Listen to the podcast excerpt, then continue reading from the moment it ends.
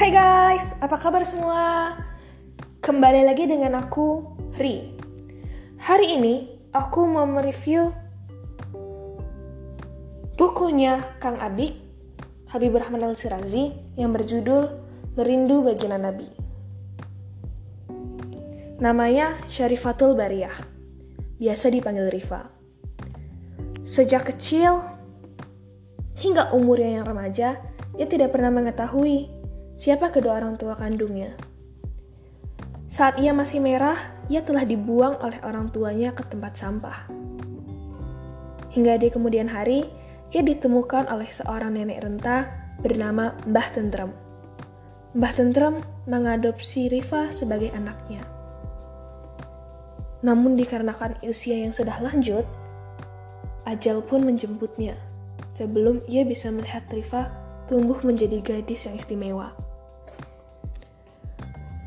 Setelah kepergian Mbah Tentrem, Rifa diasuh oleh sepasang suami istri yang sudah delapan tahun belum dikaruniai anak. Mereka adalah Pak Nur dan Bu Salamah.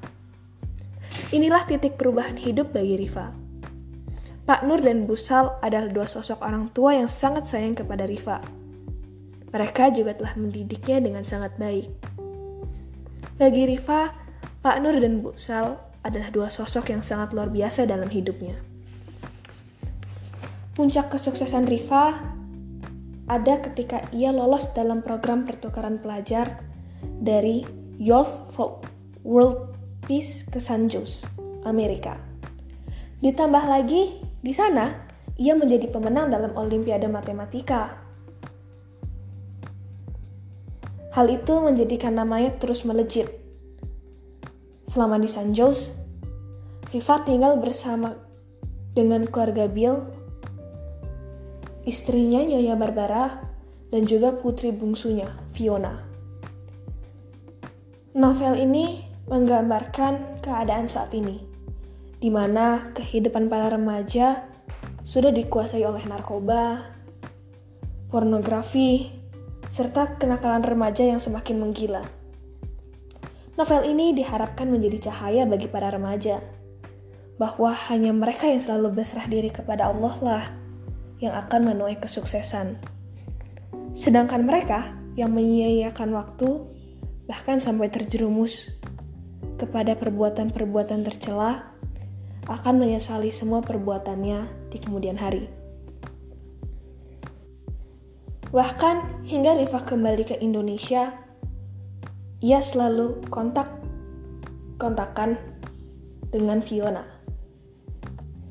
Hingga suatu hari tanpa diduga, Fiona mengunjungi Riva ke pesantrennya. Maka, apa yang terjadi dengan Fiona dan Riva? Seperti apa kelanjutan kisah Abah dan Umi Sal? Saksikan kisah selanjutnya di buku Merindu Baginda Nabi ya guys. Dari buku ini ada salah satu quote yang menjadi favoritku, yakni jika ingin jadi yang terbaik itu bagus, tapi bisa seperti itu jauh lebih bagus dan mulia.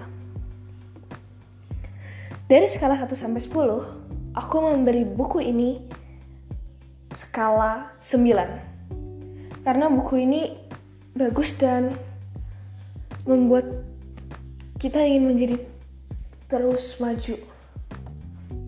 Selain itu, buku ini juga mengingatkan bahwa kita harus berbuat baik di mana pun kita berada.